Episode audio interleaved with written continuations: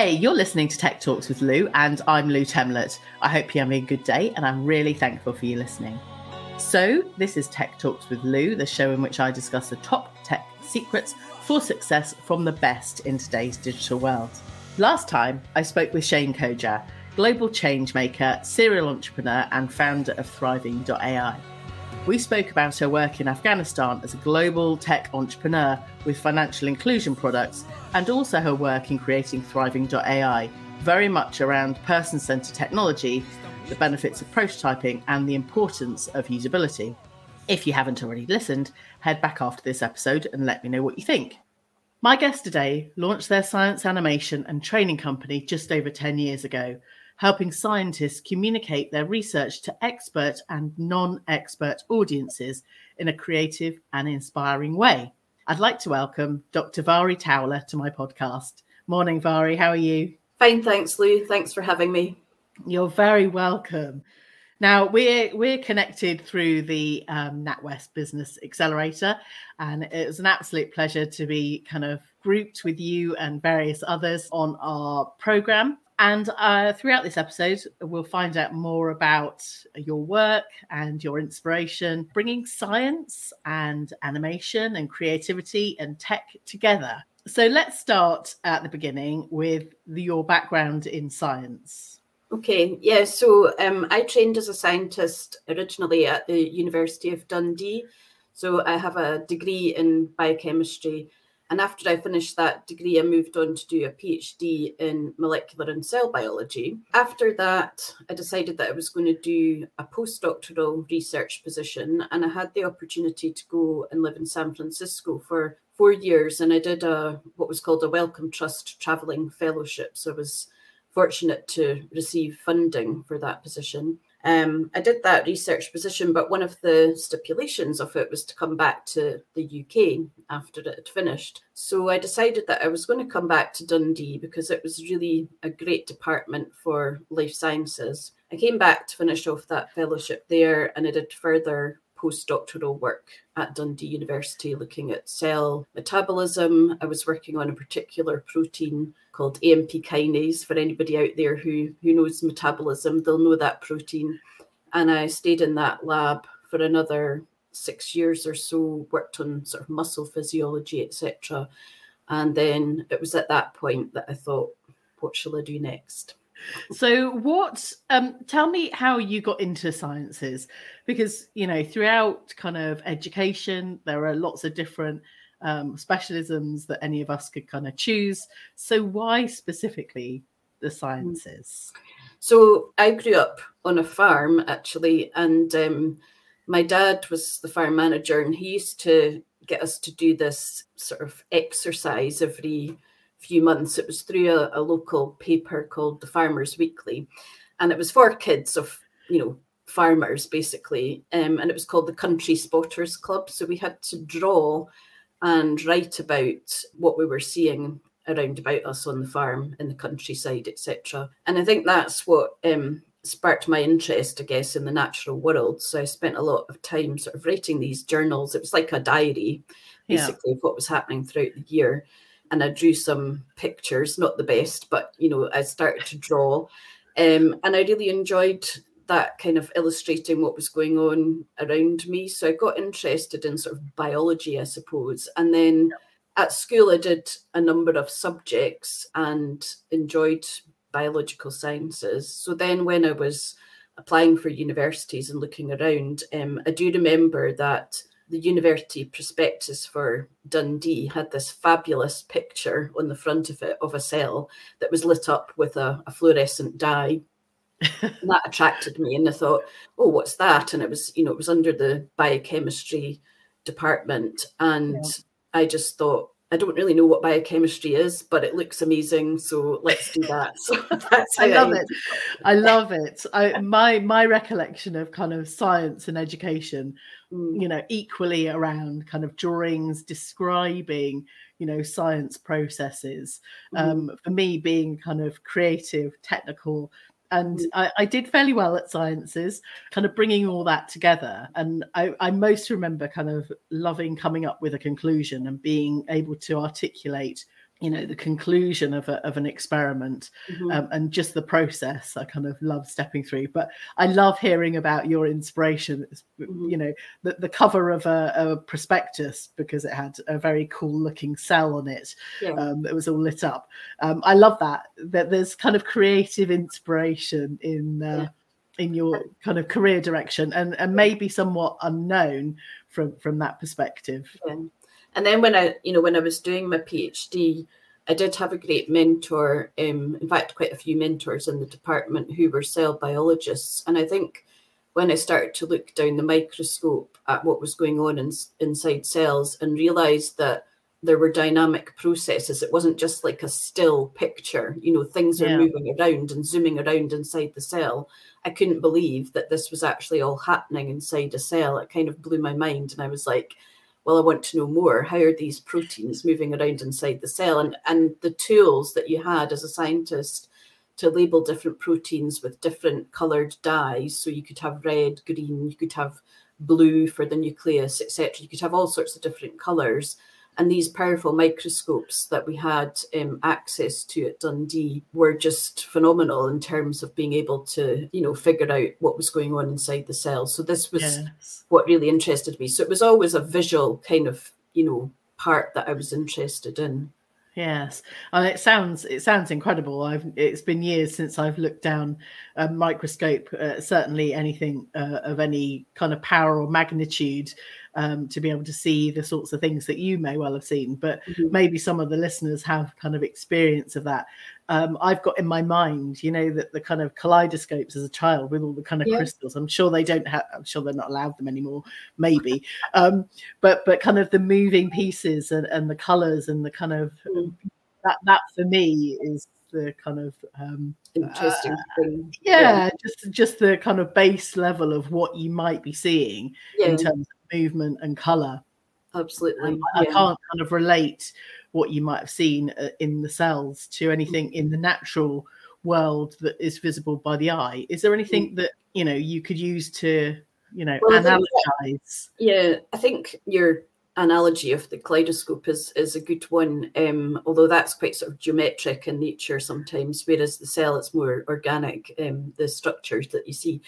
But you know, that's kind of then what led me on to move into the the art sphere because at that time there was um, an email came round to take part in a science and art project. Um, they called them SciArt projects and um, that was a project called Designs for Life with an artist called Paul Harrison who worked at the art college, which was part of the university. And as part of his PhD, he wanted to work with scientists to use the data that we were producing in the lab, but to create artworks, um, screen prints from those pieces of data Oh, fab. and translate them for a different audience, so for the general public. And that's how um, I kind of moved into the art world because of that project. So I started working on that project and it involved going out to local schools, doing some outreach work. We took a microscope out to a local primary school. The kids could have a look down and then they could create their own sort of slides using acetate and you know coloured pens and whatnot. And they had a brilliant time, you know, looking at cells, making their own interpretations of that. And then the whole project, so he worked with 12 different scientists across a year. And we each got a month to work as an apprentice printer.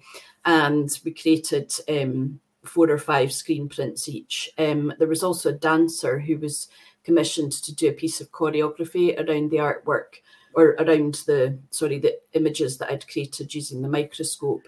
And because they were muscle cells, that kind of naturally led itself to movement. So she kind of integrated movement over Wow. over the cells and the film um, that she made in the end was amazing. So that whole project was fantastic to take part in. Um, there was also a book written about it at the end. So each scientist contributed a chapter. There was lots of other people involved as well. So it was Yeah. a really exciting project to be part of. And we got to go to um, exhibit it actually in Vilnius in 2009 when it was the European Capital of Culture at the Graphic Art Studio in Vilnius. Um, so that was just a brilliant experience. And I loved it so much that I wanted to do more. So I was like, well, what else can I do um, in terms of um, translating what I'm doing in the lab for a wider audience, but using. Sort of different media. And at that point in time, I was doing some lectures for my supervisor. Um, he was a, a big cheese in the AMP kinase field, so um, Professor Grahame Hardie, and he was off around the world um, at conferences. So I asked, could I take on some of his teaching? And it was really part of a, another qualification, a postgraduate um, certificate in teaching and learning in higher education. And as part of that, I had to um, ask how could I make my lectures more exciting for students? And I thought um, animation was one way to do that. And of course, this was you know quite a number of years ago now. You know, science animations are all over YouTube now, but yeah, then it was still quite new. And so I teamed up with some animators from the local art college, Janice Aitken, and some students, and we made an animation of a cell which I used in my teaching. And the we won a prize for innovative teaching through the university, etc. Um, the students really enjoyed using it as a revision tool as well. So that's kind of what got me into animation. And then I started to research the area. And I thought, actually, I think there's a bit of a niche market here for creating visuals and animations to help scientists bring their science to life for yeah. Whatever purpose it was, whether it was teaching, whether it was um, for outreach, whether it was for when they go to scientific conferences and stand up on a stage and they want to be like the rock star scientists with their cool graphics behind them. Yeah. So that's when I started exploring could I set up a business in this area? Ah. You're listening to Tech Talks with Lou, and I'm Lou Temlett. And today I'm talking with Dr. Mhairi Towler, CEO of Vivomotion, bringing science to life. So, Mhairi, science is generally a quite um, a dry subject, but you've really brought creativity kind of to the the forefront from all of your experiences. For me, there there's you know lots of value in being able to see and articulate things visually rather than read lots of kind of data reports and you know that experts produce yes there needs to be that level of um, detail, I imagine, for science uh, evidence, you know, research and all sorts of other things. But your role as CEO um, of Vivomotion is now to bring all of that together for experts um, as well as non-experts. So tell me, you started kind of talking about you know founding your business um, through all the kind of creativity and science and the cell animation. Tell me a bit more. Okay. So, yeah, I went along to a sort of professional development training program that was run at the university at the time. It was through organizational professional development and it was called Venture and it was run by a woman called Janet Wilkinson. And it sort of was a training program that ran over about six months. So um, we kind of attended courses once a month and then you had to work on your business plan in between times. So the first part of the course was all about, you know, being in a, a kind of open-minded um, state of mind, um, divergent thinking, and you know, kind of brainstorming around your business idea.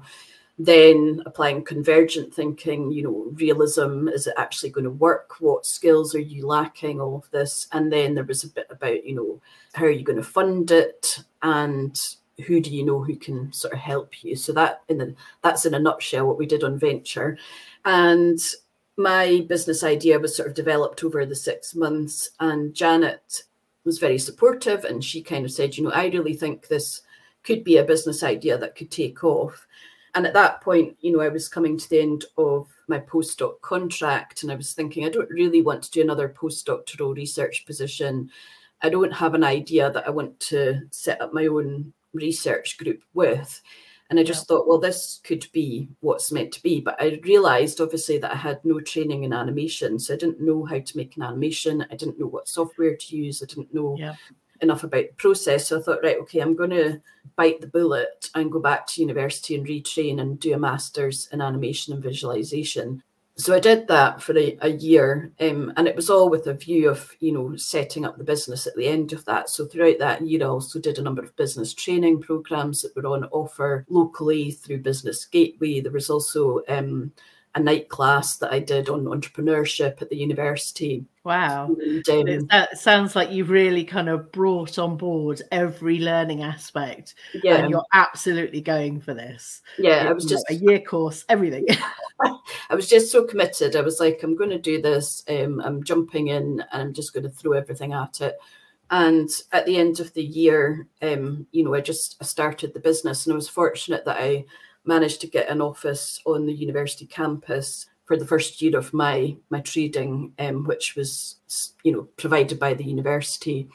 And yeah, I just thought, okay, um, I need to get my first customer. Um, first customer came through previous, you know, networks that I had, and that was it. Off I was, off I went, and started the business. Um, so yeah, so that's how how it all started and then you know since then obviously it's been a roller coaster. It's been up and down. It's you know it's it's difficult. And the business has kind of evolved. So we now no longer just do animations or graphics but we also do training for researchers in lots of different disciplines. It started off just for scientists but then um, i quickly realized that really didn't matter what discipline people were working in. If they needed help with preparing visuals for research dissemination, then the topics that I was teaching were kind of generic. So I now teach those at universities all over the UK and also Europe. So that's a sort of second part of the business that's developed that I wouldn't have thought would, you know, that wasn't why I started the business, but that bit has developed. So yeah. um, we always say that you you will, you know, not necessarily pivot, but the, the business will evolve in different directions from what why you initially started it. So so that's where I'm at now. Um, and I'm still, you know, thinking of new um, potential income streams for the business as well. Yes, no, that's fantastic to be able to kind of pull together all of your learning and to teach others. So, tell me a bit about the training and expand on that a bit. So, is that how to, you know, use data and visualize it? Yeah, is it a creative, creative kind of things, or is it more scientific? Yeah, it's a bit of both. I mean, I think um, it kind of came out of the fact that I had moved from science into the art world. And I realised quickly there was a lot of things that I learned at art college that I really wished I'd known when I was a scientist in terms of, you know, basic graphic design principles. So one of the, well, all of the courses really that I run are all around the theme of visual presentation of research. So one of them is poster design. That's for people who are going to academic conferences, so they might need to prepare a poster, um, or if they're doing public engagement events, they would have to make a poster for that, but it would be a completely different poster to the one that they would use at a scientific or academic yes. conference.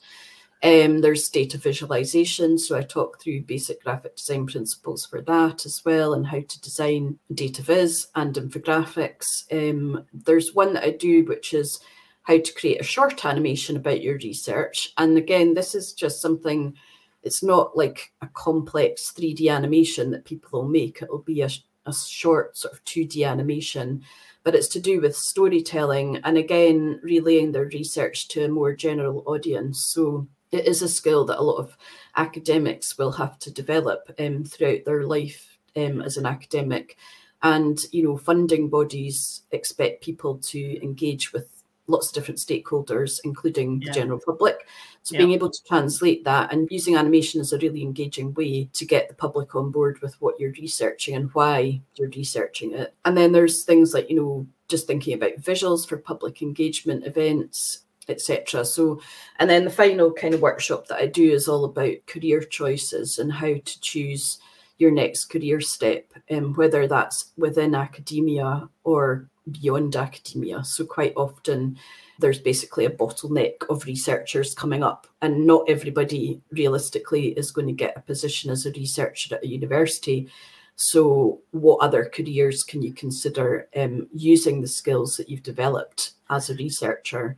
So, they're called transferable skills, and um, that's one of the the new workshops that I've done. And yeah, I've also launched a podcast myself, which is all about careers after a science degree. So, again, that's just to highlight the number of different careers on offer because I think if anyone had said to me, oh, you could be a scientific animator, when I was doing my PhD. I would have jumped at the chance then, but I didn't yeah. know about it. So yes. it's creating that awareness for people in terms of what options they have.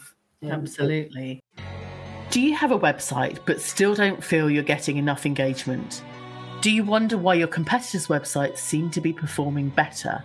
Well, Loutech are currently offering a free website and social media health scan to give you a benchmark idea into how your site and accounts are currently performing.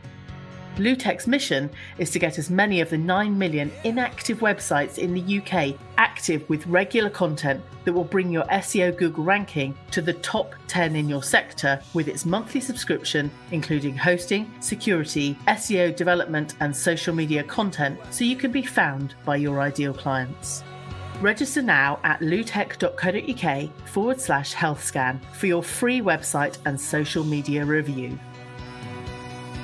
You're listening to Tech Talks with Lou, and I'm Lou Temlett. And today I'm talking with Mhairi Towler, CEO of Vivomotion, bringing science to life. So, Mhairi, you also mentioned the word storytelling, which I think is an incredibly key concept in you know anything to do with kind of tech and creative and kind of science that may be overlooked you know communicating anything is about being able to tell a story. And it sounds like you're bringing all of those things and concepts as well as you know opening the ideas to other careers in the science or from kind of a science background to people in education. But it, it's that key storytelling piece. So what are your kind of techniques when you know creating animation to get the the story or the message across yeah, so it's a good a good point. Um, I think what I often say to researchers is, you know, we do start that particular workshop looking at writing a script about what their research is about. And so, um, for a very short, concise script, that's one of the things that I kind of say as well. You need to be short and concise for animation because we don't want like a 10 minute animation. Nobody's going to be able to create that much animation well they could but it would take a long time. It would um, it would take a very long time and i think that's one of the things that is overlooked. You might imagine you know storytelling and, and kind of creative animation to be quite lengthy but um, you know we all know that the lifespan of you know uh, instagram reels or tiktok you know we're talking two yeah. to three seconds if that yeah. so it's getting that message across in that short yeah. space of time so so being concise that's the first thing which is really quite difficult for academics because we're kind of used to waffling on in long lengthy words and using language that people don't understand so it's getting rid of the jargon one of the things that I you know, I keep saying to people is, you know, why are you doing your research? And um, because sometimes it's very difficult if you're doing something very abstract in physics, mm-hmm. for example, you're working on photonics or something. How do you make that relatable to your audience? So how do you make people relate with it? And then, yeah, just you know, what what's your kind of main points? So maybe t- try and get three points in, or maybe just one main point and then what's your sort of ask? Do you want people to do something as a result of um, seeing your animation? Do you want them to get in touch? Do you want them to take part in a study? What is it you want them to do? So it's kind of quite, you know, there is a structure to it. Um, there's a hook at the beginning, etc. So it's fairly structured. And then what I do is I do like a free writing technique with them. So I give them like three minutes and they have to write their script. Um, so it doesn't have to be grammatically correct. It's just whatever's in their head. And then after we've done that, they get another half an hour or so to kind of polish the script. And it is absolutely incredible the standard of stories that come out of that short time. So when I put them under pressure and they get 30 minutes or 33 minutes um, to come up with the script, it's amazing what people come up with in that short time. And they just I, I, blow me away every time. It's like so good. I can imagine, you know, the, you spend years, month, months, maybe years studying and kind of getting to the detail, but actually mm-hmm. to focus people on a different trajectory that is literally minutes or seconds long, yeah, really allows people to concentrate their kind of mindset in, in a completely different way. And it sounds like everyone that you're connecting with is able to do that really quite easily. Yeah well, it's something that I just, it surprises me because if I'm working with clients for Vivomotion, let's say, and we're making an animation for somebody as a commission, um, I'll ask them to come up with a script, and sometimes it can take weeks, months, you know, for a script to come through. Whereas yeah. if you came along to one of my workshops um, and did that, we could do the whole thing in half an hour and be ready to go on to the next sort of step, which is storyboarding. So yeah, so it's yeah. um, it is amazing what people can achieve in that short space of time. So so, so maybe there's some learnings back for your uh, Vivomotion and, and yeah. brief brief from clients. Yeah. yeah, oh, fantastic. So I'd like to know advice for anyone kind of in the science industry or you know kind of creative the cross pollination i guess to get into one over the other, the the benefits, some of the the tips um, and advice that you would give somebody in, in either one of those fields, because um, yeah. it sounds like bringing them all together mm. sounds like the perfect hybrid of creativity, science, kind of technical. But how would anyone go about being inspired or, or kind of getting involved in those things? Yeah, I mean, I think um, you know, there's loads of scientists that I know who are very creative people, and they have hobbies like they like doing photography as a hobby, for example, or they're or they do ceramics, you know, as a hobby.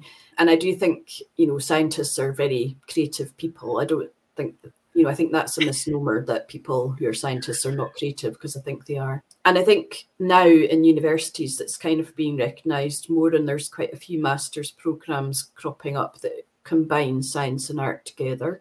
So if somebody's interested in that, you know, maybe have a look into different masters programs um, that combine the two. I know um, again, it's just at Dundee, but there's like a medical art one. There's also one called um, Art, Science, and Visual Thinking.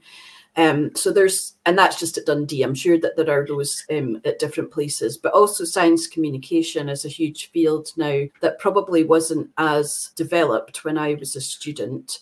And I think, you know, people were just expected to do science communication, but they didn't really have the training for it. Whereas yeah. now you can actually do science communication as a career. So again, have a look for those sorts of courses if it's something that's interesting for you.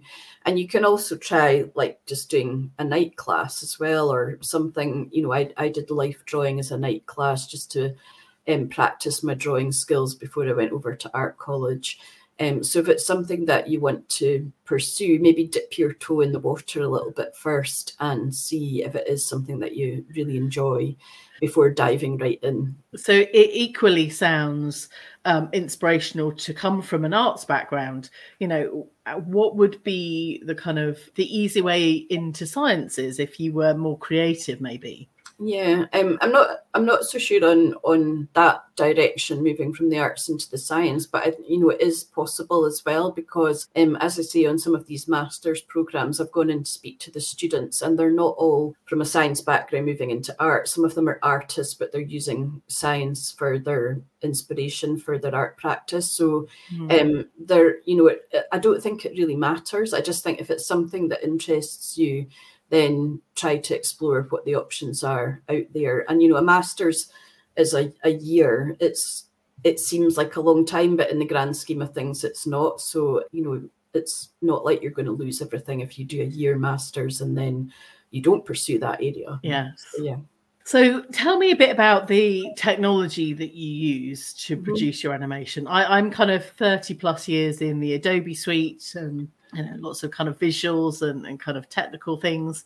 But what what would be some tools that would help anyone wanting to produce some animations? Yeah so um we still use the adobe suite you know things like after effects and premiere pro for editing. Uh, initially again it depends on the type of animation that you want to create. So if you're doing 2d something like Powtoon or the one that I quite like. It's a sort of whiteboard scribe style animation. It's called Video Scribe, um, and it's a really nice piece of software. It's quite easy to pick up. And then if you're moving into the sort of 3D space, it's more things like Autodesk, Maya, Blender, which the, there's a free version of Blender online, um, Cinema 4D. But there's loads and loads of different software programs out there. That's the problem. It's like trying yeah. to select which one you like. So again, it's a case of um, exploring the different options and see which one you can pick up. The the Maya program, you know, it's it's very complex. Um, it's something that you're not going to pick up overnight, but you can. There's loads and loads of tutorials online, so you can do it yeah. as a kind of in your spare time if you're committed enough you can pick it up um, yeah. but yeah it's not it's not an easy piece of software. However it has it's very powerful. And then of course now people are using gaming software such as unity to make kind of that crossover into an actual gaming platform although we haven't done that um, so far. But you know serious games is another kind of avenue that i could evolve into but i'm not really i didn't grow up as a gamer so yeah it's not it's not something that's um always interested me but that's just me personally i mean i know that yeah. gaming is a huge area and in terms of education as well there's a big a big market there so Yes. So, what is next for Vivomotion? You you're talking about you you do the animations and you're doing a lot of the training and educating. Uh, what else is on the horizon? So I'm trying to through these um, accelerators. I've been on quite a few accelerators now, I have to say. And what they do do is they always it's almost like me going to one of my workshops. It does kind of focus your mind a bit in terms of the direction that you want to go in. So there was one that I went on when I first set up the business, and it was a great opportunity. We got to go to San Francisco, Silicon Valley. We visited um, like Facebook headquarters, Skype, and all these um, amazing companies in San Francisco. Um, we went to GitHub as well. That was an, an interesting experience. But to bring that you know that information back to the UK and how you can apply it to your business. And then the one that obviously we're both on just now is the NatWest mm. one, and I think with those, it kind of gives you that perspective, right? Where am I now in the business journey and where do I want to go next? So, yes, I'm looking a bit at sort of AR, VR in, in terms of developing um, some resources for education. And that again is kind of in process um, at the moment. Um, also, just converting my website into an e commerce website so that I can sell my workshops um, through that. So either to universities, but also um, to individuals.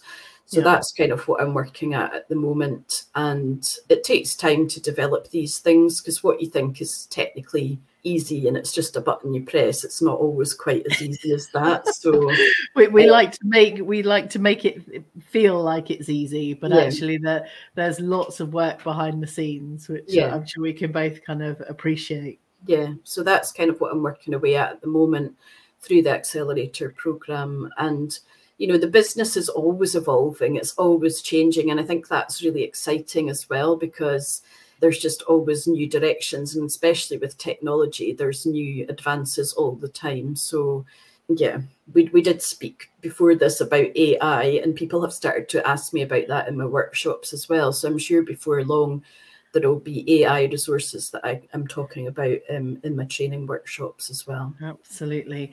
So all of the, all of the uh, mentions uh, will be in the show notes.